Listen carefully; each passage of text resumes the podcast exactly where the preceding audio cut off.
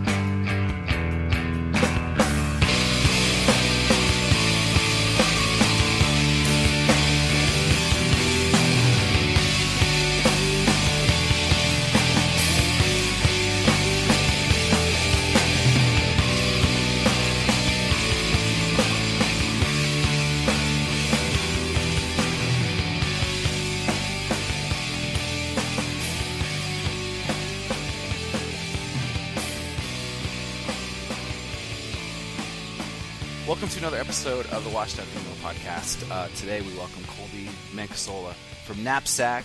Newly reformed reunion plans are, have been announced, and of course, it's a great chance to catch up on the past, present, and future of the band. So, Colby, welcome to the podcast. Oh, thanks so much. Uh, it's good to be here. Awesome. What got you into music early, early on? Was it? Were, have you always been in California? I uh, grew up in Northern California um, in a town called Redding. It's it's like hundred thousand people now with no college. Uh, back then, it was maybe half that or a little more. Wow. Um, you know, my dad's a. I grew up in a some people a lot of people say musical family and they mean um, a family of musicians. Um, but I grew up in a musical family just in the sense of always being around, um, always having music playing, whether it was the Beatles or Led Zeppelin, or I even remember a time uh, when my dad got home from work and was talking my ear off about how great, uh, like you know, Van Halen "Diver Down" was, or one of those uh, early records. Could have been "Women and uh, Children" first, but I digress. uh, so. You know, it was an interesting thing uh, that that set up, which was how do you rebel when like my my parents are super cool and super young and um, you know great and liberal and um, you know I didn't have teen angst or adolescent angst in the traditional way because it was a good time. My family's wonderful uh, to this day. They're some, you know, they're my best friends and uh, wonderful support system. And so, how do you rebel and and what does that look like? And what's what kind of music could possibly piss your parents off when you know your dad is like, "Don't turn off the car yet. We need to finish." Uh, you know. Uh, this Led Zeppelin song, or you know, something like that. So, um, I think the first thing that was like, it didn't piss my parents off because they're pretty hard to piss off with music. Mm-hmm. Um, maybe modern country would do it. Uh, I think I think early like hip hop, like buying 12 inches, was fascinating because it was something that you had to go to a special record store in the city to do, and then it was also like the thing where my dad, what the biggest rise you could sort of get out of my dad was like, I totally don't get this. Like there's there's nothing about this that speaks to me at all, Mhm. and so um, you know early like hip hop 12 inches. Uh, was like the first thing that I sort of came upon that was like, oh, this could maybe be my thing, even though I'm a white kid who lives, you know, three and a half hours from the closest major metropolitan area. Like, um, you know, my existence is very much not an urban existence, but at the same time, it there was like a um, there was a lot of mystery to it, and it was a whole new world, and it was codified and it was hard to buy the records so there was like some exclusivity and and uh, that was like the first taste of uh of that. And you know, it felt very different than the stuff that I would get into later, whether it was indie rock or hardcore or whatever. But if you look at those like descriptors, some of them are very. There's a lot of commonality there, where it's like, oh, exclusivity and sort of like this codified community, and and that stuff started to like get interesting to me. And also, it was just stuff that always had to do with like the city, which I was always drawn to. And my family was one that, you know, came to San Francisco, whether it was for baseball games or other things, pretty, you know, common, mm-hmm. uh, pretty often. So that that sort of musically was like a seed that got planted, and then that quickly turned into like um, you know, maybe I saw something on 120 minutes back in the day, and then that, you know, and I saw patches on the people uh, that were older than me, you know, punk jackets, and starting to put like what that looked like um, together. What was like the what was the gateway? Do you feel like those 12 inches were the gateway into being like, well, okay, this isn't on the radio, this isn't you know this isn't connecting. People don't know about this, and then you're seeing the patches, you're seeing the stickers, you're you're reading the liner notes. What was like the gateway to being like, holy crap, there's this whole world out there? Yeah, you know, it's funny. I, I always joke um, with the people that I grow up with that there was a summer where like all the breakdance kids came back to school in September as like punk kids, and, I always thought like uh, it would that would make for a funny screenplay or to somehow tie that into a movie would be would be funny. But um, you know, I got into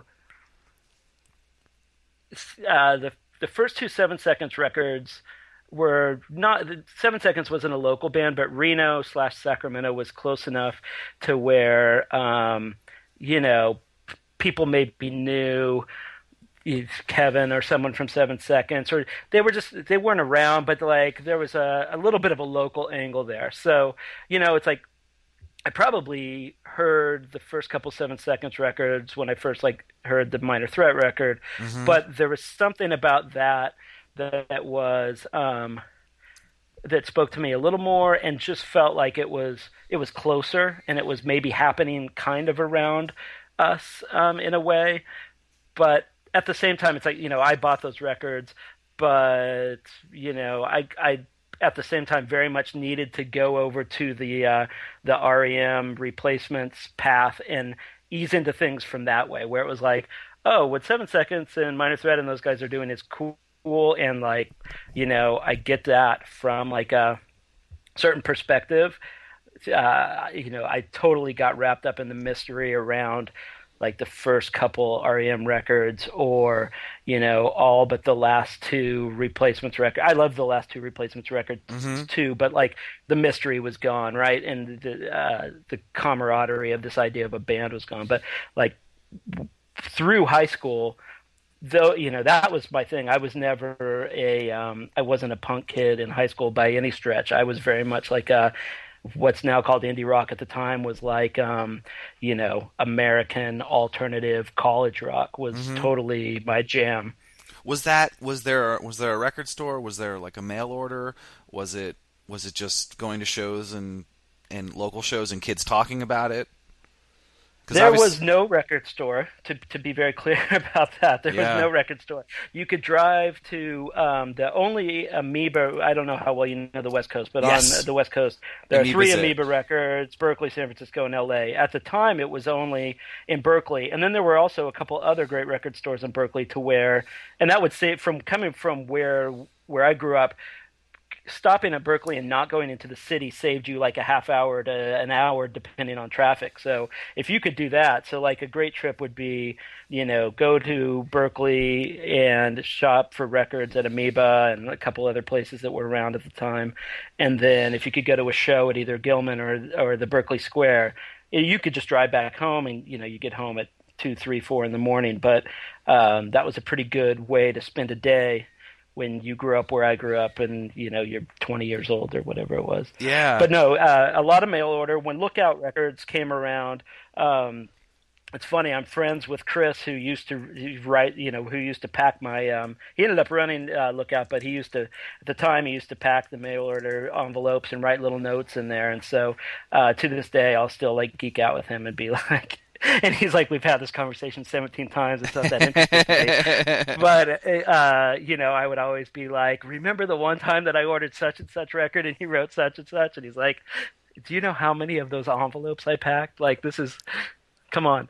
Um, That's awesome. But yeah, so mail order, of course, was happening. And um, when I met Blair uh, from Knapsack, like I said, I was very much like an REM replacements, Pixies, Dinosaur Jr. kid, and he was uh, he was like a straight edge kid, um, and so his bands were like Judge and Youth, Youth of Today and, and stuff like that. And so we started to find like this common ground um, with bands that were, you know, that were sort of like the peanut butter chocolate chocolate like meeting in the middle a little Mhm. bit and it's funny because sometimes it would just be for one song where it'd be like oh the record shit but like but listen to this one song they do that one thing that like they get it they the pieces come together and they do it right you know or Yeah. it's funny it was like uh you know uh the the first couple of Fugazi records, but none of the songs the Gee sang on because that was like that was too abrasive. You know, it's like what we were looking for was like very much, um, you know, the uh, just kind of to mix and match certain pieces of, of both worlds. Well, that the, the obviously the common theme is just so funny that each time when these bands meet, there's one guy that's into hardcore or like straight edge most times, and then there's another guy that kind of came in from the indie world and then Yeah. out, out popped. what you know, kind of what what knapsack was it? There's the, this happened so many times. Um, But yeah, so mail order was a funny thing back then because you wouldn't always even get the records that you ordered. You know, it used to be that you would put down your second and third choices if they decided that they had run out of that record, and then you'd end up with something. And uh, I think uh, I don't know if you remember that band, Four Walls Falling. This is yes, probably definitely. going down a boring path, but I remember there was a time when uh, Blair had ordered a record, and I forget from who, but probably Revelation. And we were excited to get it, and so it was like checking the mailbox after school, Yep. multiple days in a row, or even maybe multiple weeks in a row. And then he got like the he got the note that was like, "We didn't have your first choice, but check out this record by Four Walls Falling." And I don't know those guys; I'm sure they're nice guys, but um, it was just a it was a disappointment. It wasn't the record that it had been ordered, and it was like, "What's this? This is not this is not what I signed up for," you know. Mhm. And you just you were sort of stuck with it, um, and that's that's how it went. Wow. The how did how did you guys meet? Was it was it again over music, or you saw you know a sticker or a patch or something? Um, Blair knew Blair was friendly with my friend Joel, and um, and then ultimately my uh, my friend Ken, and we we sort of became he uh, Blair Ken and I became like you know um, the trio running around together, and we had a band together before we went to Davis. So um, I knew Blair in high school a little bit, I think, Mhm. but again, he was pretty punk or hardcore or straight edge, whatever you want to call it. And I was, you know, I mean, there were probably some years early on in there where I maybe, you know, was showing up to high school with eyeliner on. So we we were inhabiting different worlds, uh, and then it kind of came together through the mutual friends.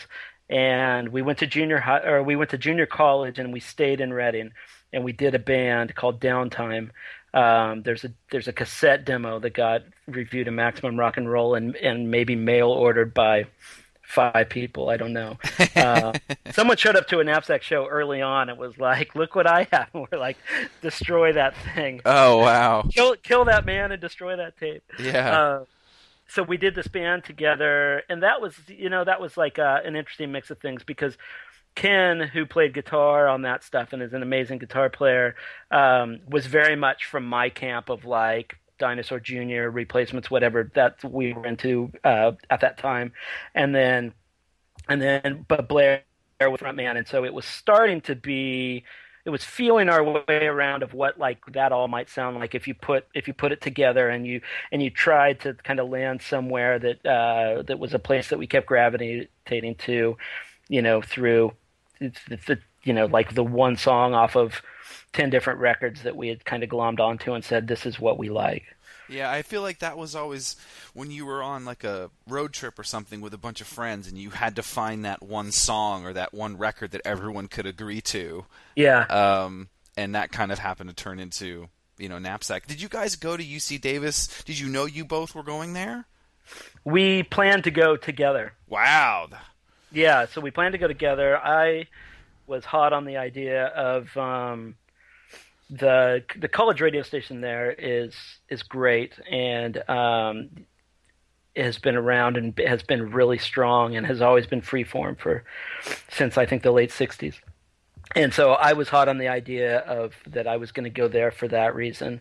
And um, Blair and I had the same major, which was rhetoric and communications. I mean, we were, you know, it's like we were pretty inseparable Mm-hmm. at the time um, that we moved to Davis together. We were, you know, we were in a band together. We were taking a bunch of classes together up in Redding at the junior college, and we, you know, we we lived together when we got to Davis, and so.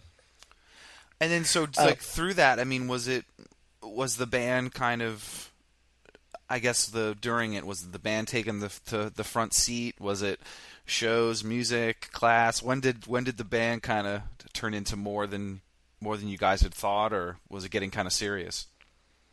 the Was- uh, the band was broken up when we when we left to go to to Davis, and there had been that review in Maximum Rock and Roll, and there was a record industry guy who got in touch with us, and there was a guy who wanted to put out a seven inch too, Mm-hmm. and um, so it kind of became this thing of like there's enough interest that if we just keep these people if we can string these people along and say well don't worry about like yeah we're going to change the name of the band.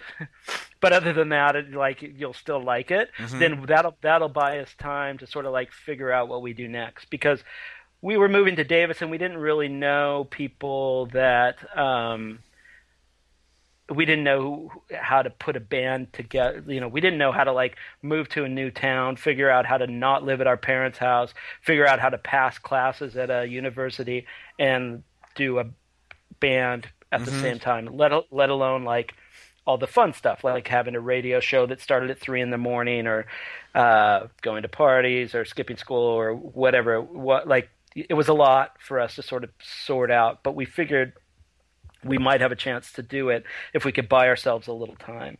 So as there was interest in someone putting wanting to put a seven out inch out, or this other guy who was from a bigger label wanting to like do a record deal, it was like, okay, well, let's not blow this opportunity. Let's let's sort of fake it until it's a real band again thing, and and that ha- and that's what we did. So you guys kind of reconvened, got you know figured out, and then the kind of started to put together knapsack.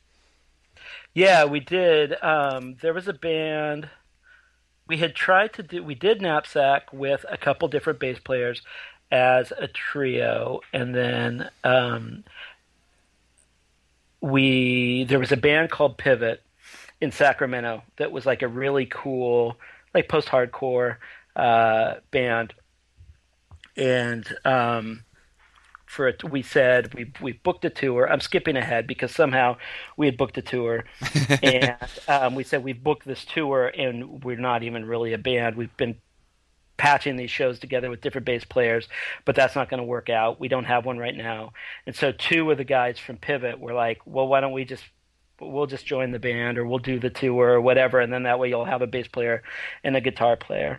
And those guys. Um, you know, it was great. That was Rod and Jason who we made the first record with, and um, that was great because those guys were the only people that we knew that were in another band that had like that we could talk to about stuff. You know, like they were they were super into Dischord records, like they were like really into Lungfish, for instance, or things like that, where we had touch points where you know it's like as you're starting to do a band or to describe what you're after or to put a song together, to have that sort of common language to be able to say like, oh, this is sort of like the you know whatever you might call like a this is sort of like the dissonant sonic youth breakdown or or this mm-hmm. part is sort of like the you know whatever you might want to call a part of a song or or you know or admit to, to uh, aping from another band. But there was that commonality where it was like, okay, so we all sort of talk the same language, and and um, this is going to work.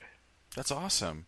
What, and at I- that point, so we did that. We we had a cassette demo of two songs, I think, and we had a band, and we went on tour. Um, and then it things kind of started moving fast from there. And I I should have said at the very start of this interview that it's it's uh, anyone any old friend that I've mentioned, uh, if they heard that I was doing an interview where I was supposed to recap uh, anything that happened longer than six months ago, they would die laughing because I have a notoriously bad memory. I That's I okay. for that. That's why we have the time to work through it. We, uh, you know, you can go back and correct things, and it's totally fine. I, I wanted to kind of think that '94, you guys had signed a Goldenrod, correct? And We just wh- did a seven inch. So Which we- one, the True to Form or the the Stuntman? Both of them. No, uh, I want to say neither. We did the train wrecker seven inch, I think, on Okay. Goldenrod. It's blue. It's got a train on the front, so it's probably train wrecker. Yes. And and that that was also home to No yeah, you know, Knife. so we went from yeah, there was they were doing a bunch of cool stuff, and it was um, it was they were very much kind of in San Diego was a really fun place to uh, to hang out at that time, um, and there was a lot of great bands coming out of there. Whether it was like the No Knives and the Boilermakers that were doing something more similar to what we did, or if it was the Rocket from the Crypts and the Drive Like Jehu's that were just amazing, or like you know we'd end up at parties with like the guys from Supernova who were just a, a really good time, and it was just a it was a great time. So we we would go up to we started to be able to go up to the northwest, and um, we had met some like-minded people. Uh, you know, we did a show with Sunny Day Real Estate before their first record came out. We were uh, to this day big fans of the Tree People, and and certainly huge Tree People fans at the time. Went up and were able to play a show with those guys. We met John and Polly from Seven Six Four Hero.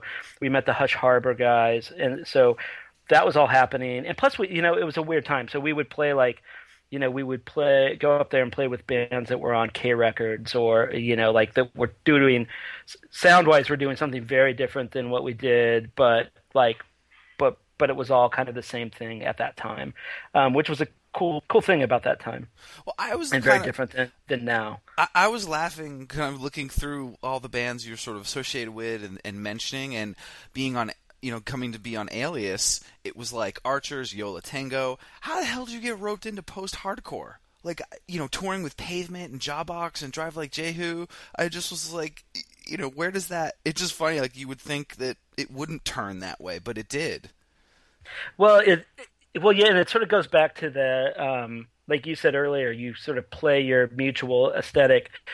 I mean, the records that we were listening to when we moved to Davis and we're down at the college radio station twenty four seven. I mean, I at at that point, it's like I was done listening to. Um, the records that you might think that the first or that the knapsack records sound like and and on to like getting really into the pavements and the and those different things and and so but it's like the music you play and the music you're listening to that minute are usually very different you know it's like we had gelled around this thing that we were really into at a certain time and that was what that band was going to be. But that didn't stop us from listening to you know records on merge that were completely different or things like uncle tupelo that were completely different or you know it's um but we were never going to be a band that whose next record sounded like uncle tupelo. Um Yeah. but that's just i think that's it's that time it's the time it's i think it, that's a part of what was going on at that time but i think it's also a part of being you know 25 or whatever we were Yeah, but those, I mean, you, I had read, you know, the for this Silver Sweepstakes touring, you know, it was Pavement, Rocket from the Crypt, Jawbox, like those are some fucking awesome tours.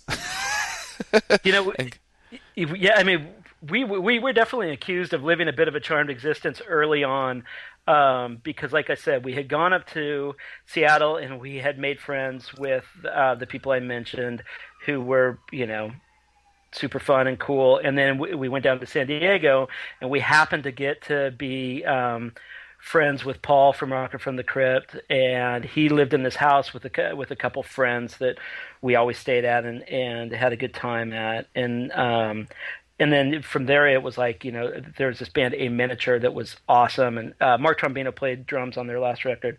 Uh, we got to be friends with those guys and the no knife guys. And so it all um, in those two places you know we could we touring was super fun or just to drive down there to play a show um, was super fun and then but even in our hometown we couldn't you know i mean we were never a big band in Davis or Sacramento or anything like that. We were always like this thing um, that uh, you know th- those those towns were into very different kinds of scenes at the time, and what we were trying to do, we had to to look for pockets of people that sort of got it, which was not to say that it was like high art or hard to get, but it, it was just like I, more than anything, it was just kind of uncool. Like no one was, there wasn't a name for it. There wasn't like, um, it, it was, I guess more than anything, it was a tough sell. Like when we would try to book those tours, people would say, you know, what do you sound like? And, you know, I, uh, good luck with that. Yeah. Trying to make that make sense to someone who, you know, who's booking completely different kinds of bands. You know, it's like, it was, it was just a very different time.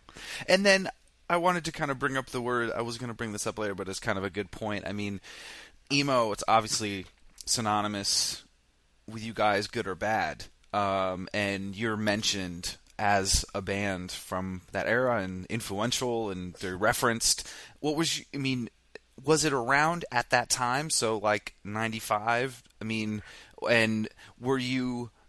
was it at the point where you're trying to get away from it? Was it a blessing or a curse? Because again, I, I thought from you know being on Alias, having all those bands, I initially I didn't think that. I was just like these guys are making these super hooky songs, and it just you know got roped in. Well, yeah, you know, I mean, it, so there was a time when everything was something core, right? Yeah, totally. Um, and so when emo core came around the idea that there was this term emo core was just like, well, someone had just thought of another word to stick in front of core. Yeah. And I remember being in a car and someone saying, oh, something about like the first Green Day record or something. Oh, it's it's you know it's emo core. Or I, I think even uh, like an early NOFX record, someone was like, oh, that's emo core. But then like when in more like hardcore environments, the whole like flopping around on the floor, Yep. screamo thing, that was like then that was emo, and I was like, well, I you know at this point it's like you've got over here you've got Green Day writing love songs, and that's kind of a an uncool whatever. That's a very different thing than what their peers usually do or whatever back back then and you know early early on. Certainly different than what Operation Ivy was doing, for instance. And then I then th- the flop around on the floor like hardcore stuff. w- Those were so completely different. I'm like, well, you're just grabbing at straws. Now it's like it wasn't. uh, It, it wasn't until the you know the the other thing happened, which was the Christie front drives and the Minerals and the boys' lives and the Giants chairs and the no knives and Jimmy Eat World. When when those bands, when we all sort of came together of like, well, every two were included at least two of those bands. Yeah. that was when it was like, okay, the world has decided that. You know, it was confusing at first, but it's not confusing anymore. This is now officially that. Interesting. Yeah, the I mean when I was talking to Jim from Jimmy World, he kind of when he th- was emo, it was like the screamo bands. It was Yeah. you know, it was all the was like super dissonant. You know, it was it was aggression. It wasn't pop hooks and girls and love. Um, Yeah. And so that was that. I had always thought, okay, well, emo screamo, and then it started to just, oh, well, this band, this. It just again, it just got so diluted, at, even at that time. Um, and of course, the East Coast, West Coast. I love hearing these different stories from all over. You know what what labels? Again, I never messed with Lookout. You know, it was more the East Coast labels. It was Dischord uh, more. So, so it's also interesting Sure. too regionally what stuff you got into and what you related uh, to things. But I, I do think that that point of yeah the Mineral Giants chair, bo- you know, Boys Life that was definitely it was like oh okay. And of course you guys were on the Don't Forget to Breathe comp, which was um, I think an introduction for a lot of people. Um, you know, as like a early intro of like, oh, is this what this is, or what's this scene, or um, that was an interest. I mean, that was a compilation big for me. Yeah, um, yeah. I mean, Crank was certainly uh, right there in the middle of all that. Yeah. Did you?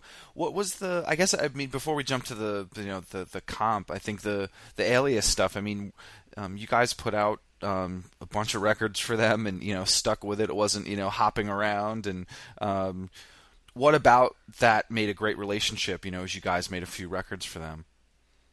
Well, you had heard asked earlier. I, I think you asked how the hell did we end up on Alias Records, and that came out of you know those were the records we were listening to when our when we signed to Alias Archers of Loaf were kings of the world in our circles. You know, yep. I mean, we loved those records.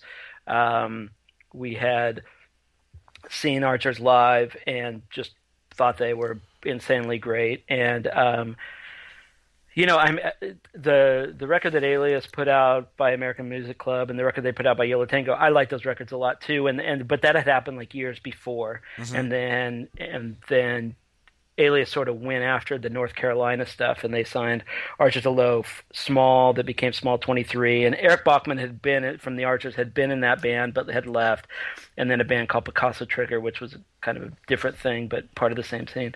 And we, I mean, we were super hot on that stuff, and so we were at the time we were talking to this label called Thirsty Ear, which didn't stick around for very long, but at the time was like, I, th- I think it was like Beggars Banquet, who is UK based, was this was going to be like their foray into the to like a more American based label, mm-hmm. or they shared offices with Beggars in in the U.S. or something. I, I, I don't know exactly how that all worked.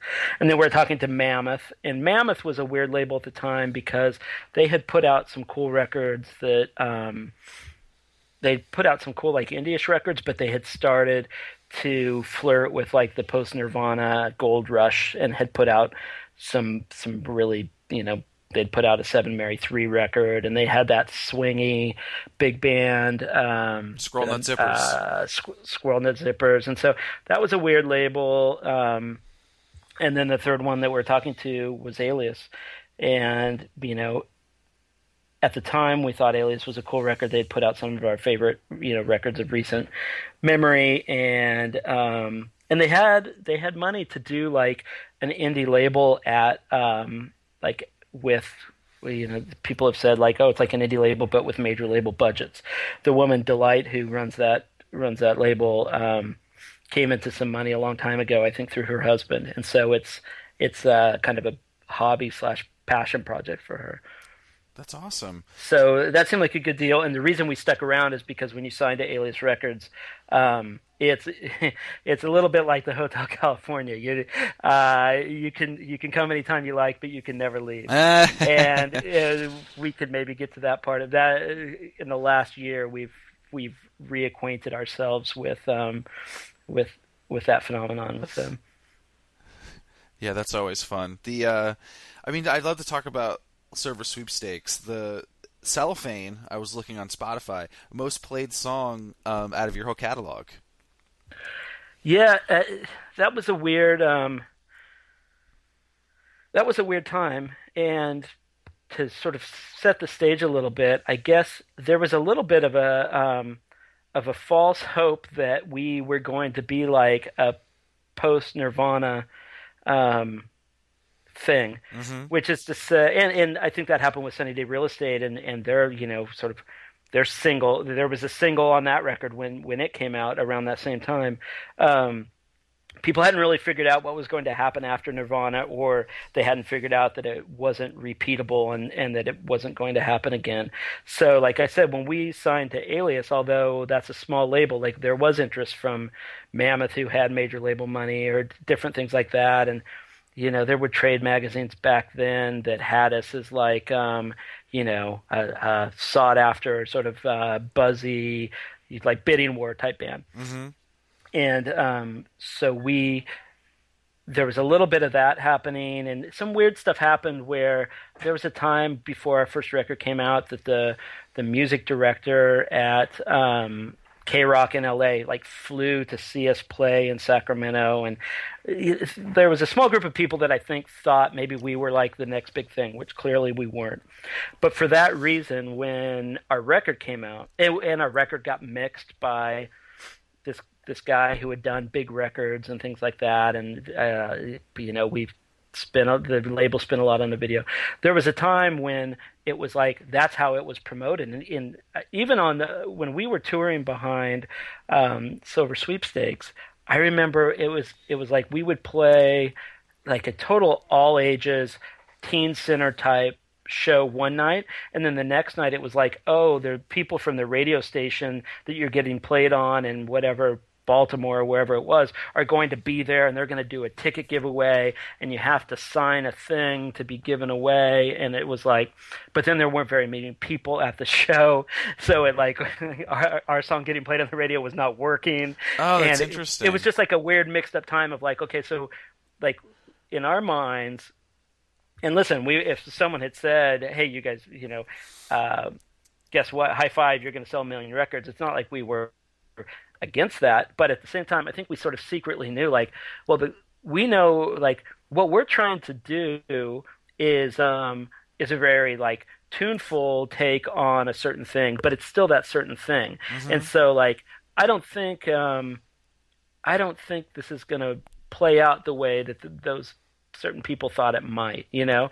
And so there was a little bit of a flirtation of like, oh, it's like cellophane, which you mentioned, you know, was on 12 commercial radio stations throughout the country. And, and the video got played. It used to be on 120 minutes that if they play your video five weeks in a row, um, that means they're going to move it to the buzz bin, which, um, you probably remember what that is. I don't know if everybody would. Yeah, no, but, but definitely meant, explain. It meant that. they were going to play you during the daytime yeah. instead of in the middle of the night, right? So 120 minutes was like the alternative show that everybody stayed up to watch to see like weird things like, oh, weird, there's a whatever. There's I didn't know there was a video to this song. Um, you know, it was the indie rock show on MTV back in the day, from the, in the 80s and the 90s. And then so they had the, the the rule of thumb sort of was if they play you five weeks in a row um, they're going to move it to the daytime, and you basically you're going to you're going to be put into regular rotation, and that had that was the path that many a big band had followed, right? Mm-hmm. And so we got played. It's like okay, we got played once, and then we got played the next week, and then we got played the next week, and we got played the week after that. And so we got played the four times, and we stayed up to see if we were going to get played the fifth time, which meant like, okay, this is like a new world. You're going to get played on MTV during the day. Like, holy shit, that's crazy. Um, and I was like, no, that's that's not going to happen. and that sort of marked. That was like the line in the sand of like, okay, what kind of band are you going to be? Like, okay, okay, now it's official. You are not going to be the daytime MTV band. So you can sort of you can go back to regular programming, back to this idea of like, you know, you're going to play all ages shows in basements, and that's how most of touring is going to be. You know. Wow. So from that moment, I mean, did, did Alias really? That's it. I guess I never thought about that. I mean, it really was that gold rush, and being like, who's next? Who's going to make it? And everyone just running as fast as they can to whatever they thought.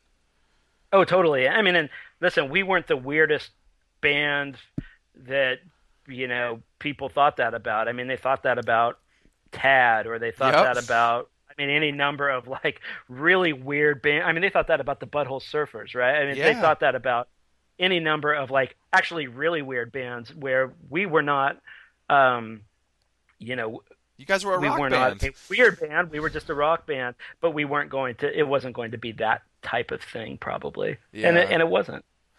But you know, it was like a when it, going back to it being like a very confusing time when like we grad like Silver Sweepstakes was out or coming out. Blair and I graduated from Davis. We play we opened for Pavement in Sacramento on the Crooked Rain tour. which to us, I mean, that was like that was a hometown show for them because they were from Stockton. That was 20 minutes from where we had graduated from college, you know, uh, three days before, and it was like it was the biggest show we'd ever played. It was in a proper theater in Sacramento, and um, it was a big deal. And then we drove overnight and we played our first show in Boulder, which was with Christie Front Drive and at uh, Club 156, which was like the place back in the day and so it was. I mean, that right there just tells you that it was like worlds colliding and things getting sorted out. Yeah, that's awesome. I mean, that... and as much as we, as much as we loved, like, you know, playing with pavement was insane and great and super fun, but it's like playing that show with Christie Front Drive. It's like, you know, the the the kids that were there got it on a different level than the people that were just waiting to hear pavement play. And then that was when did you feel okay? This is this is what this is. Here are our peers. These are this is kind of what it's going to be. Because again, from that point of hey, we've only got played four times. Now it's back to you know they're playing these clubs and kind of doing it on yeah, the ground. Uh, yeah. Yeah, it felt more normal to just sort of go back to the original plan anyway. And we had met, we played a show. So Christie Front Drive, those guys, um, some of those guys were in a band called Turnkey. And um, when Knapsack just had like a demo tape, um, Turnkey came out on a West Coast tour, and we ended up playing a show with them. And so we had said, "Oh, we'd like to, you know, we'd like to go." We'd, we'd love to play in Denver or Boulder sometime, and we'll, you know, kind of was the classic thing where it's like you stay in touch. Either you, um, you know, you become pen pals, or uh, you know, you keep the phone number for when you're going to book the tour. Yep. And um, they made good on it. You know, it's like they were like, "Yeah, we remember you guys. We, we you know, we liked your band, and um, come play. We, will do a show. We'll play with you guys. Uh, we play at this place 156. That's all ages. It usually is like sold out. The kids are like really into this stuff there and it'll be great. And sure enough, it's like we drove and, and we met those guys. And then um, I remember meeting the mineral uh, guys. Uh, we we were set. We were catching. We were we did a tour and then we had to like drive kind of a long ways to catch up with archers to start playing with archers. We played like five shows with them in the south, and um, we they there was a, they were playing in Austin and we said oh well we're not on that show but we'll just go watch it because we really like them.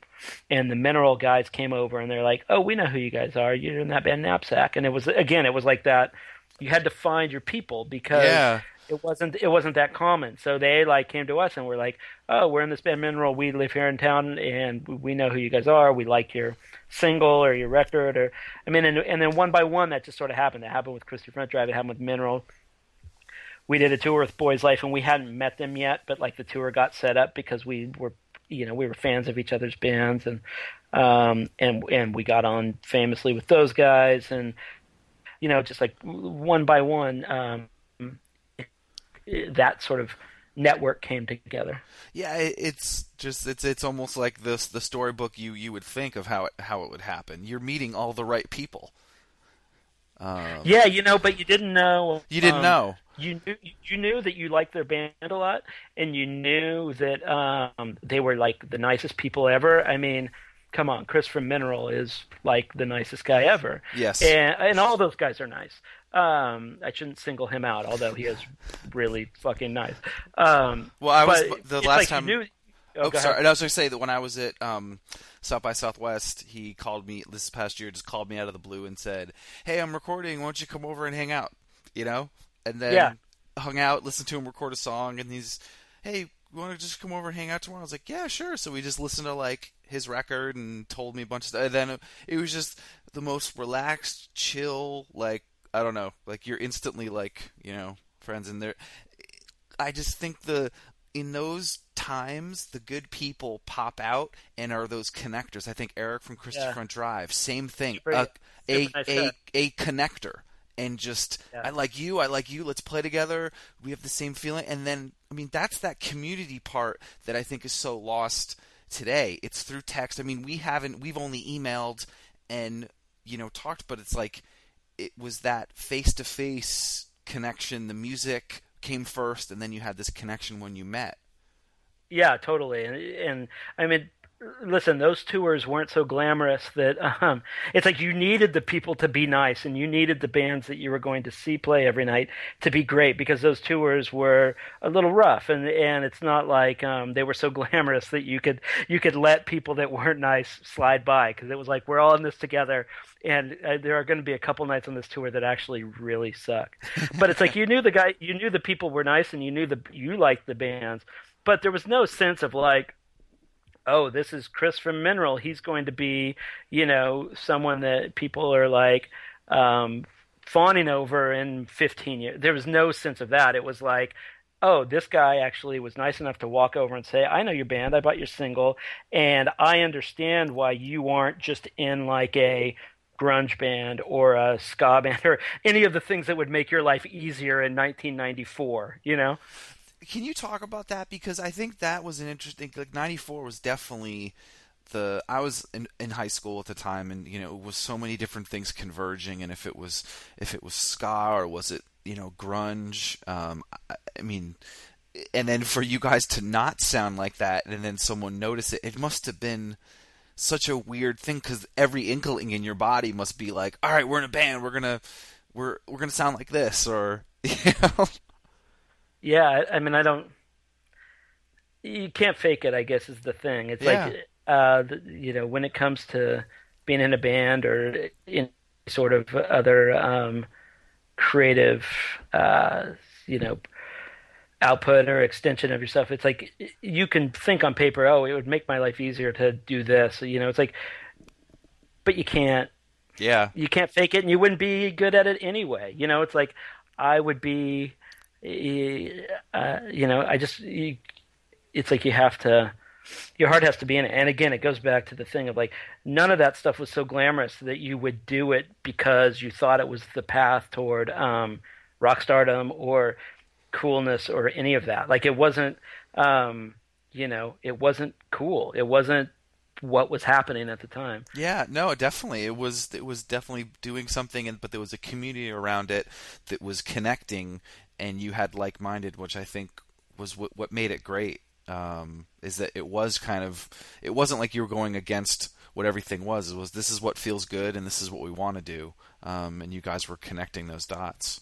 Um, that's awesome. That's really cool. Those, I mean, those early tours and meeting all those people. And yeah, it's like everyone thinks, oh God, must have been so great back then. Guess what? No one fucking showed up. You know, sometimes. Yeah, you I know, mean- someone dig, someone digs out a flyer and they you know post it on uh, somewhere on the internet, and you see people freaking out, being like, "Oh my god, I give my you know left arm to have been at that show." And it's like you didn't want to be at that show. I was at that show. You didn't. It wasn't. You know, it was like um, eh, it's not how you thought. It's not how you think it probably was. Yeah, yeah. There was. I mean, the first times I was seeing Jimmy Eat World and Promise Ring, it was at colleges or VFWs, and there was, you know, you could kind of you knew everybody in the room.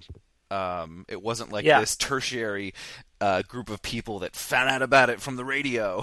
it was like, No, no, no. um, uh, I think too. The I mean, quickly the or I mean, two, two years later, you guys had Day Three of My Life, um, which Mark Trombino produced, and I mean that was just. I was looking back at kind of the year. I mean, he had done Boys Life, Jimmy, uh, No Knife, Boilermaker, and I think that same year he did Dude Ranch. Yeah, he did. Um, he did the Blink One Eighty Two record after us. I don't know if it was the same year, but I know that it was after us. Yeah, but it just that's. I mean, there was so much stuff you know happening at that moment. Was it the same? What expectations? I mean, obviously, yes, I understand you guys want to do successful, be the band, but what were kind of you guys thinking? Like, this is what we think is going to happen, or what was? What, what were your thoughts from that record? Here's what we were thinking. We were thinking that we didn't like the way our first record sounded, and um, now I sort of. It's like I couldn't listen to that record for a long time without just sort of cringing at certain things about the way that it sounded. And now I'm I've, I'm over it, and it just reminds me of the time, and it's it sort of charms me in that way and distracts me from the the other more technical thoughts. But we were thinking um, that you know i mean i remember thinking why does like the snare sound on the boys life record that they probably spent like a thousand dollars making sounds infinitely better than any snare that i've ever recorded? And like why is this so hard? Like why can't we like who's the guy that will like get us and and we can say you know um we can talk in that way that i was talking earlier? Mm-hmm. like um yeah, uh, I want the snare sound from, uh, you know, the first Fugazi record or whatever you might say to someone, and just have them get it and be, and be like, well, you're not going to get that, but it, but I know what I like. I get the reference type of thing. Mm-hmm. You know, it's like we want, um, you know, it's like Seaweed used to have like the Seaweed records sounded good and they had big guitars and and so we're like well they just do that themselves. And like why why is this so hard for us to like figure out? Why don't we like the way our first record does? And so in searching for the guy that could sort of speak our language it was like well this guy um he just so happens to be the drummer of Drive Like Jehu. And so like that's that's a pretty solid trump card when you're both talking about I like I guess threefold for me because he's a drummer. So it's like one, yeah, he, he you're going to be able to like talk a common language with him because it's like you're not going to have to explain things when the guy's in this band that you totally love. I mean, I listened to Drive Like Jehu this week. Um, two, he has played on good re- like good sounding records and he's made good sounding records. So like you don't you don't have to worry about that. And then like three, like Mark Trombino is um, you know a hundred times better at playing the drums than I am. So like like it was easy to say like this guy's got this you know like mm-hmm. we can we can sort of hand the reins over to this guy and he will lead us to uh, the down the path of records that sound good uh, which we didn't think our first record did wow that's awesome. Yeah, I mean, and, he, and, he, didn't disappoint. I mean, the the first thing he had us do, was like, "Well, we're not just going to step into the studio. We're going to do like a week of pre-production, and you guys are going to come down here and like we're going to like sort of sort out these songs together." Which, and you know, and we would go into situations like that. We were a bit of a ramshackle bunch, and he didn't know us. He didn't know that about us yet, but he found it out quickly, and it was like it was a little bit like schools in like like you guys get i'll push record when i think you're ready for me to push record and that time isn't right now clearly you wow. know? And so and he would he would i mean he but again nicest guy ever. He's he's the sweetest guy ever but he was like i'm not going to let you i'm not going to do that to you. Like that when you guys think you're playing to get like you you guys think you're playing the same thing during that part but you're not playing the same thing. And he was, you know, and he was right. So we would break it down and we'd be like, okay, what do you, what do you think we're doing right here? And, you know, it's like, oh, we weren't on the same page. Thanks for that. Like, let's fix it. And then like, okay, once we, you know, and it's like, okay, one song done on to the next. And he could just sit there and be a producer, you know, and be like a guy who's like, I want, I, you know, I want you guys to be ready to make a, a solid record. That's awesome. What were some of the standouts from that record that you dig? Um, the, you know, I uh, decorate the spine's a good time, and I the thing I remember um, is in the middle part. It ended up getting mixed fairly low, but there's like some um, there's like some guitar shrill chaos that happens, sort of like in the like the breakdown part where it's just mm-hmm. me playing drums, Blair singing, and I think everything else is just like feedback. And um, I was like, I was like, what do you? Th-? I was like, I totally dig that. Like, I dig like the um, like the dissonance uh, that's happening in that part right there. I'm like, hey, Mark, what do you think of it? he's like, I think you're ruining a perfectly good pop song. Oh, that's awesome. it was like the, it was, and it's like, wait, the guy from Drive Like Jehu is like telling us like, don't fuck with your pop song. Um, but uh, i I'm glad we I'm glad we kept it, and you know I, I I like that part. But I just remember like it was like the ultimate vote of non confidence. Like, and you were so stoked yeah, to ask him, and then bad like, idea. No. Yeah, bad idea, buddy. yeah, totally, totally. Uh, that's awesome. Um, anything from those? You know, what what tours were happening in in '97? Um, that were is there were there were there the same bands, the same era? Was it was it starting to change? Did you start to see the um, the audience change, or I mean, that was I mean for '97 for me, I was doing a radio show at the time as well in college, and the band like I could just feel the records coming in if it was crank sending them one day or if it was um, a label from the east coast and what were some stuff from that time frame Yeah, I mean, I think I I definitely think that was both. I think the record we made was um, a uh, you know I think the first it was like the first record was us figuring out how to make a record. The second record was like statement of purpose, and and I think like I don't know if we meant to do that, but it's like we pared down to a three piece. We did it with Mark, and when in doubt, those songs are like a little simpler. Like we were very into like, uh, you know, we just sort of pared it down, and it and it that was in my mind that was sort of our statement of purpose record, and I think that coincided with things like you said where it started to be like this is a thing. There's a there's a thing going on. There are bands that sound like this and they're on these couple labels and they tour together and they play these types of venues. And it sort of started it was happening. You know it was like still wasn't the coolest thing it still wasn't like um but but but even but like it had started to even take over college radio, which was a which was a new thing. I mean, I think that was sort of the that was like the five year era where those bands like started to do really well in college radio. And I think the tour that we did, the tour that I remember from that record was it was Jimmy World, Sense Field, and us together um, for most of the country. And um, you know, that it was kind of like a piecemeal tour where each band did a little, like each band could sort of like cover off on a region of the country. It's like Sense Field was, um, you know, was a pretty big band and like, uh, you know, sort of like the the hard, the northeast hardcore region. They, you know, it's like they had that sort of like Revelation cachet, and then Jimmy World sort of, you know, did well like Midwest, you know, places closer to their home, and um, so that was, you know, I mean, it it, wasn't a perfect tour. It wasn't, um, you know, it was by no means like a um, crazy uh, successful tour, but it was three bands that liked each other. It was three bands that got along well, and and um, uh, you know, it, it- that was the tour we did behind that record, I think, and probably some others that um, I'm forgetting, and who knows what else. I think that the friends that make fun of you for remembering stuff, you're great. You're remembering a lot more than like but you some- don't know. But you don't know that half the shit could be like completely out of order, or like that's not that tour. That's not the right tour for that record. Well, It's like you're throwing out yours, and I'm just trusting you. I mean, if, it's like if you say that Day Three of Mighty Life came out in '97, I, I, you're probably right. Share, but I'll decorate spine for her. And we're not who we might prefer.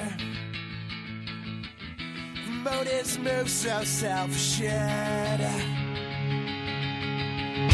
Settled around me, a black and an empty hole. Fast and unfriendly. I beg to reverse the roles. Sure. So I have a um, I have a website called Swimmingly um, that's about it's about the intersection of uh, independent music and food culture. So I, I, I'm all, I'm all over that. I love your site. Oh, cool! That's Thank you awesome. so much. I've Yeah. been, I've been doing it uh, for a little over a year now, and I'm I curated the um, the food at this music festival that's happening this weekend up in Sonoma that I'm super excited about. Well, then wait, hold on a second. Did I bug you? I might have followed you on Swimmingly and not even known that you were in Knapsack because you had done. I forget the interview. You might. I don't remember. Uh, oh, I'm trying to remember which one tipped me off to it, but it was super cool, and I love the aesthetic of it and everything. And then for Oh, thank you. um, and then so again, that was really awesome. Um, you were doing like I just love the vibe of it. Um, Oh, I, I, that's exciting. Thank you yeah. so much. I don't know if you remember some narrative that was hitting me up. super fun for me. Yeah, I was actually I was looking at a AP from '97, and I had saved it somehow um, because Helmet was on the cover, and I was a big Helmet fan at that time. I, I they were like, to me, such a great band, and it wasn't. It was metal, but it wasn't. And there was an ad for the record in there um, for day three of my new life, and I just was kind of like, wow, this is kind of this is what you had to do. You had to put it in the uh, the AP. It was you know radio was still king. Um, you know there wasn't you know Facebook, Twitter, MySpace, Vine, Makeout Club, any of those. Live Journal. None of, none of that. None of that stuff. I mean, Nap- Knapsack never had a uh, an official website or anything like that. That's what I love to hear. Look at that. We're talking about bands that didn't even have websites. This is perfect. Yeah, yeah. um, Podcasts were only a twinkle in our eye. nerding out. Uh, I was too. I think with '98 conversations ending right now, that was soon after. Um, was it? Am I getting the dates wrong? Of course, I'm maybe I'm asking the wrong person. Um, Yeah. but it was it was definitely soon after. Did you guys have a ton of songs that you were just ready to put out? no, we, uh, we never had a ton of songs. In fact, um, I think there are ten songs on each record because contractually, um, I think our contract said uh, a full length record is no less than ten songs and no less than forty minutes. Oh, that's so that song, that song, cellophane. Um, it, it, it's it's funny. I I don't listen to. Uh, I don't know what any of the knapsack lyrics mean. I didn't write any of them, and I am not someone to listen who listens to other people's lyrics. I'm usually listening to either like the song as a whole or or drums or whatever. But 40 more than I can take today. Uh, I'm pretty sure refers to this idea of we had to figure out how to make a 40 minute long record and and probably had about 22 minutes of material at the time. So there is no bonus tracks lying around. No, I mean, the, I uh, the the studio that we recorded um, uh, Silver Sweepstakes in, and then we also did one or two like compilation or like like we I think we did the Crank song, the the Don't Forget to Breathe song there, and maybe um, Dropkick from the Stuntman Seven Inch. I think the, I think that's what we did there. So I just got a bit that that lab or that uh, studio closed, and John, who's a super nice guy, the guy who owns it, um, sent me. He called me up or uh, whatever the 2013 version of that is. Uh, sent me some sort of message and said, "Hey, I've got a box of knapsack tape, like analog tape here. Uh, where can I send it?" And so I just got I I don't think there's anything interesting on that, but I'll I'll find a way to figure it out here one of these days. Nice. I like this. I think you should. But, but uh, we were not a prolific band, and so odds are that if if something is on there, it's because it belongs there, and yeah. if if there was something usable, we were happy to to add it to the list and have that be one one less uh, song we had to sort out.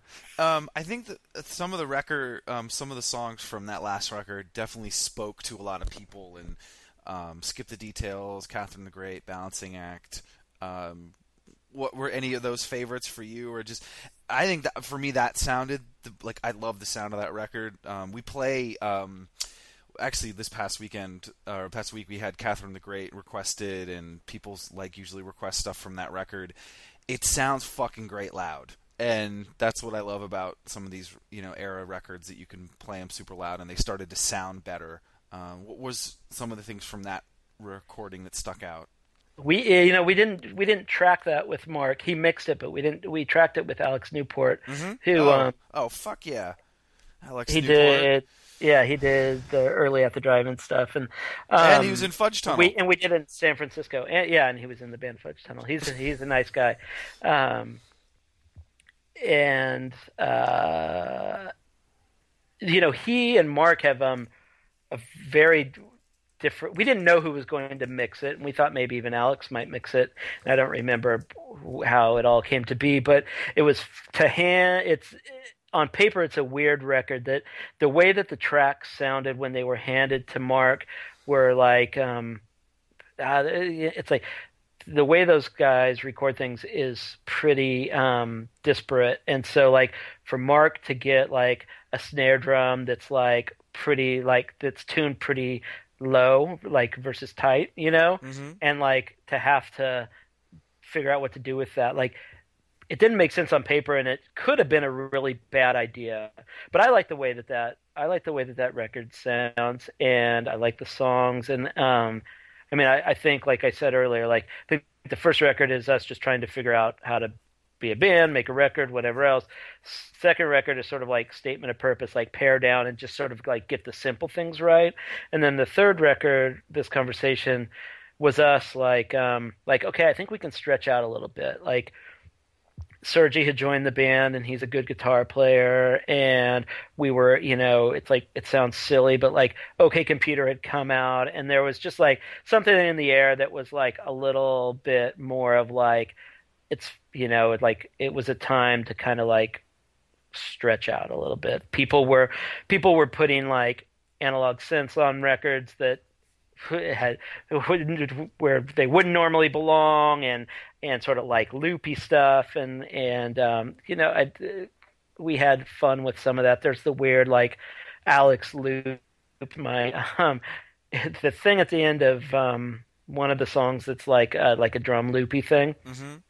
Or maybe might be construed as a drum solo is be is like him him like just trying to get like mic sounds early on in the recording and him just like saying hey go play drums for 20 minutes while i like get this like try to get like levels and stuff. And then he took that and then like did that crazy mashup uh, at the end. So Oh, it's like that's that's like it's like strewn it's like strewn together and it's not like one thing that i played together it's like you know it's like 18 different parts like patched together and that was just sort of like the vibe of that of that which was like stretch out a little bit Oh, that's awesome.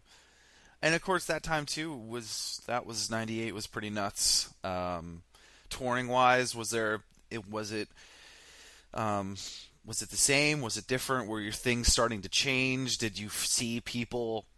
You know, was it seeing other bands succeed or getting to certain points? And it just that time felt, especially in the scene, it just seemed like people were starting to get picked off or they were they were breaking up.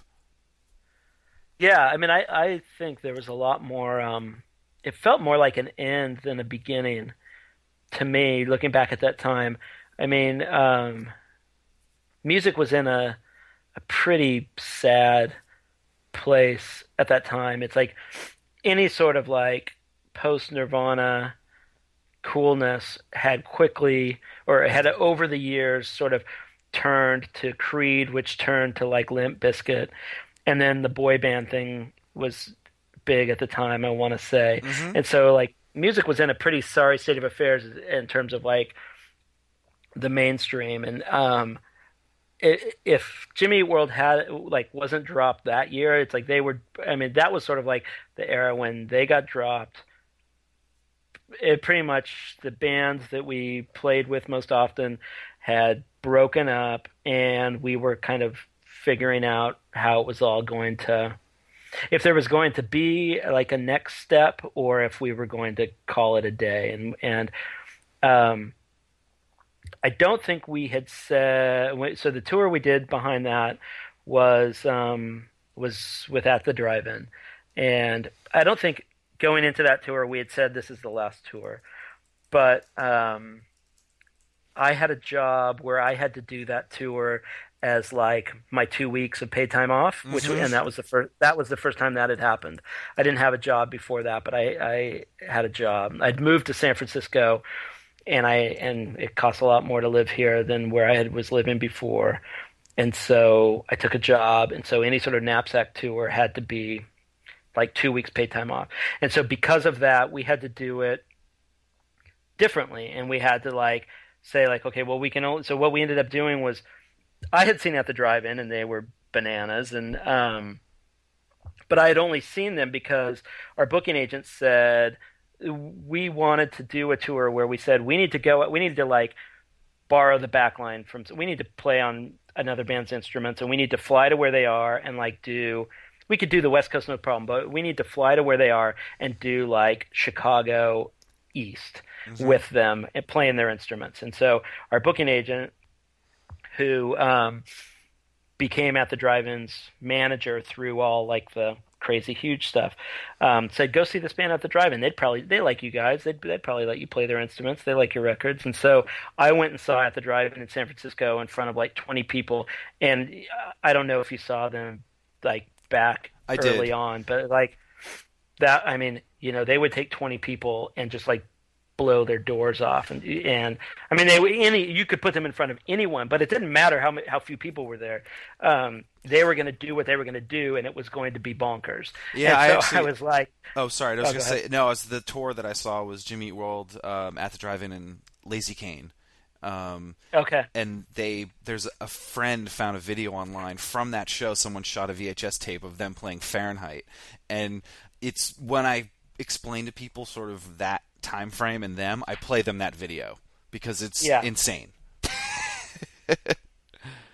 oh yeah I mean they were you know it's like you saw them for two minutes and you're like well I don't know if this is going to be mainstream huge or what kind of huge but like this is special and Yeah. this is different and this is um, this just feels like raw energy in a really cool way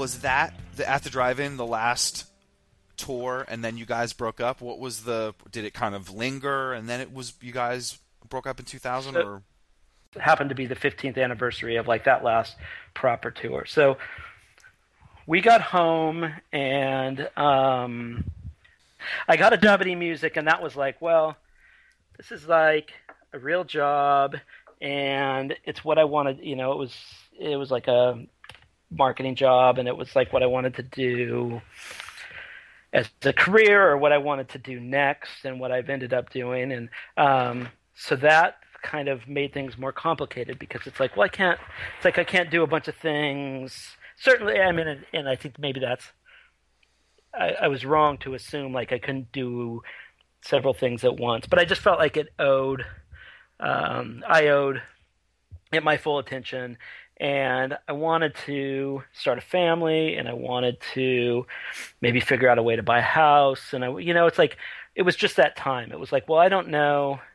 I don't know what we're going to do next as a band. And um but I know that I'm I, I want to take this job seriously and I want to sort of shore things up financially for myself and figure out what I'm going to do next. So we got home from that tour and I took that job and then there was this weird thing that happened where um so we were out of so three records for alias was what we owed them unless like they unless like a major label came along and um unless they did like a partnership with a major label. And so we were out of our we were out of our contract with alias um, to make new to make new records, and so we didn't know what we were going to do next. And um, Interscope, of all people, uh, started sniffing around, and um, I think at the time, I think there was like a there was like one guy at Epitaph that got us and pretty much said they'd sign us, but Epitaph was pretty tough guy back then. Like it was before. Um, anti? Uh, yeah, and and some other things that they've done, and um, so you know, to me, uh, Epitaph was like Pennywise, and um, that was never my thing.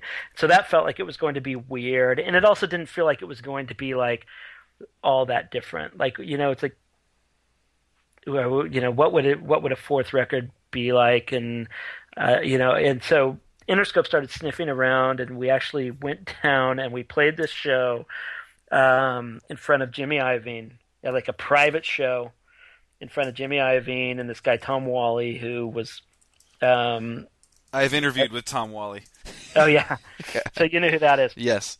record industry hot shot um, and we played like a private show at the uh, um, at where did uh, rivers phoenix die what's that place called Cheese, cheesy la Roxy? No um, the viper room Viper Room. so we play like a private show at the Viper Room for Tom Whalley and Jimmy Iovine, and um, it went. We played old songs and new songs, and afterward we sat down and we had a drink with Jimmy Iovine. He's like, "I think we're going to sell a lot of records together." And we're like, "This is bizarre. Okay, this is so weird." But you know, it was sort of like a time where it was like, "Well, if we're going to continue to do this, we should like do this in a different way." And all sorts of weird shits happening, and so like I don't know, maybe we should go be on Interscope. You know, there's it, it, we were you know I mean we were certainly open to the idea, Yeah. and so it went from like um, I think we're going to sell a lot of records together, and they said like in these situations like. I mean, like these guys will just get up and leave in the middle of your first song if if they're like not into it or whatever. And so we're like, oh god, that would suck. So they stay through the whole thing. He says, I think we're going to sell a lot of records together. And then it was like, and then nothing. Like, and then they don't return your calls. Oh, that's classic. That's classic. Yeah. and, you know, we were sort of like, well, that's fine. And that probably would have been weird anyway. And, um, so we said, well, we need to do like, I don't know if we had done, I don't know how much we had done on the West Coast after that record had come out. So we felt like we needed to do like a little something on the West Coast, even if it was going to be the last thing we did. So we set up some shows for, I want to say January of 99. Um, and it was San Francisco, Orange County, LA. And then Blair and I had a conversation um, where I said, you know, I think, um, I think, I think I'm ready to, to not do this anymore. And, um, you know, it, we've been friends for so long, uh, and it's just, I think, you know, it's, I don't think he wanted to be done doing music. Obviously, he continued to be doing music, but I think he knew me well enough to know, like, I know what you want to go do. I know you want to go start a family, and I know you want to like start a career, and I know, you know, like, I kind of always, you know, knew that this point would come, maybe or something. Anyway, you know, it's like we're buddies. We've known each other forever, and so you know, it was not. Um, it was not. It was a hard conversation to have, but it wasn't like you know. But we. It was just okay. That's the plan. We're that's what we'll do, and we'll we'll play these last three shows. And there wasn't a there wasn't like a way to like make a grandiose. You know, it's like there wasn't a place online to say like, "Hey, these are our last shows." Some people knew, some people didn't. We knew in advance, but it like there was no way to have it be like, you know, it it was not the last waltz. It was uh it was just like we'll just go play these shows and it and it's sort of like in a somewhat workmanlike fashion and um San Francisco was amazing and and and that was a great night and then we went down and we played and that show was with um Sense Field and I don't know who else with the San Francisco show the the last show was Sense Field and then um and then we played the Chain Reaction in Orange County somewhere maybe Anaheim not sure and um that was without the drive-in and then we played the Troubadour in in LA and that was without the drive-in as well. And in fact, um, there's a there's a video out there. Uh, I know the guy who has it. I won't name his name, although it may have to come to that for us to, to to get it out of his paws. But there's a video of that. I have a cassette tape of the the audio from that from that last night, but there's also a video um, from it. And um, Omar from At the Drive-In comes out and plays tambourine or shakers on Decorate the Spine, and um, it was a pretty pretty special night and a, a pretty great way for us to to go out. How are we gonna get this video? Let's. We need to. Uh, we need to time this. I will. all- I will. Um, I'll upgrade my threats and see if that helps at all. Is it on VHS?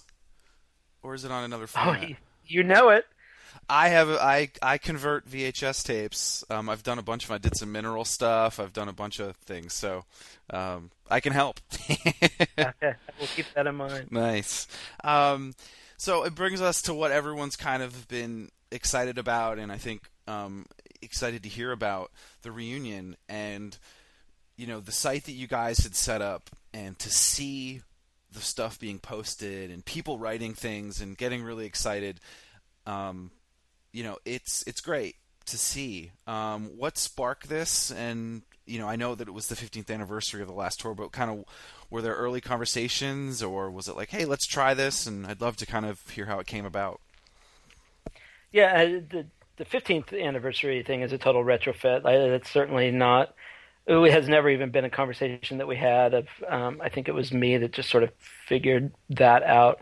But um, you know, I always Blair and I had kept we we keep in touch. We see each other. You know, we grew up the same place. We see each other over the holidays, usually when we're home for um, for Christmas or whatever. And then I'll always go out and see the Jealous Sound. I love. I think those records are amazing and um, like just really like accomplished and smart and savvy and and great. And um, I'll always go out and hang with Blair when they come through town. And all, those guys are nice, Bob and everybody else. And um, we would talk. So we would talk about you know, I'm I'm like the the band archivist, and so I've got like a bunch of old photos and set lists and flyers and a bunch of stuff, and we had just sort of said like, well, it would be fun if we could get those records reissued, or if we could do like at least get them back out on vinyl and do like some cool packaging around it with like all the old stuff I have. And um, the Jealous Sound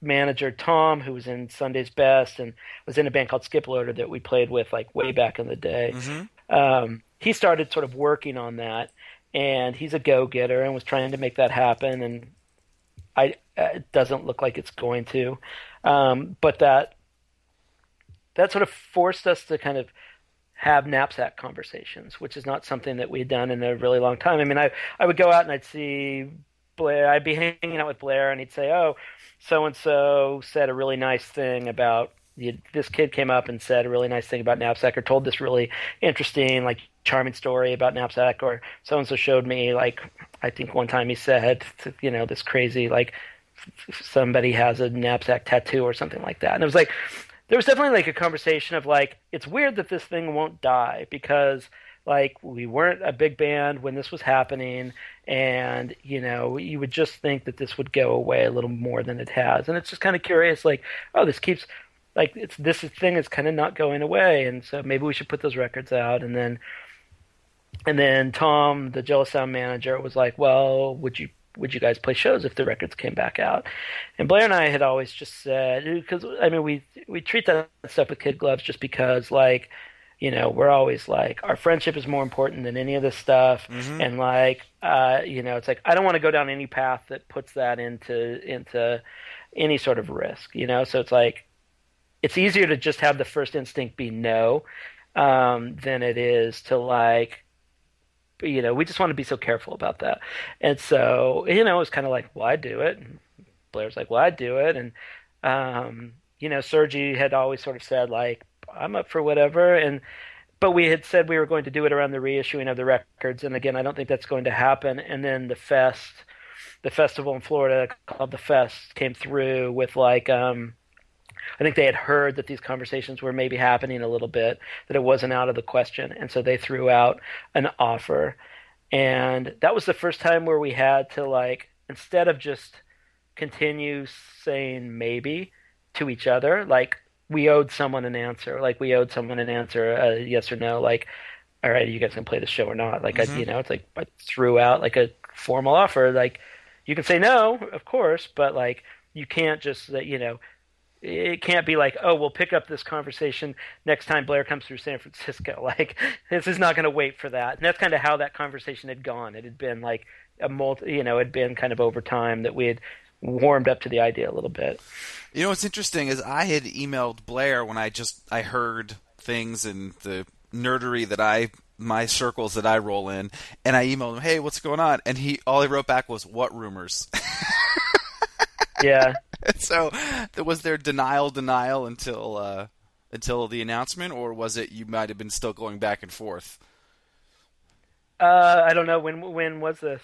I can look at the Gmail. I mean, it was definitely it was definitely before anything was announced, but not that far off. Oh yeah, no, it was probably just denial. Yeah, it was pretty funny. I, yeah, I got a couple.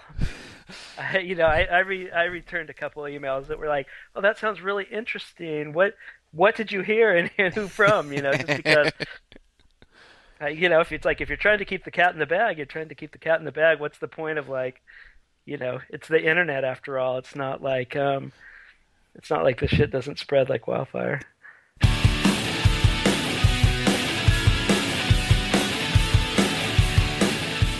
we're all we're all pretty excited about it, and and you know, I mean, we're just uh, it's all about having fun. It's all all about hanging out again, staying super positive, and just uh, having a you know crazy appreciation for the idea that we can actually do this because, yeah, uh, honestly, 15 years ago, if you would have said people are going to give half a shit in 2013, I would have thought you were crazy.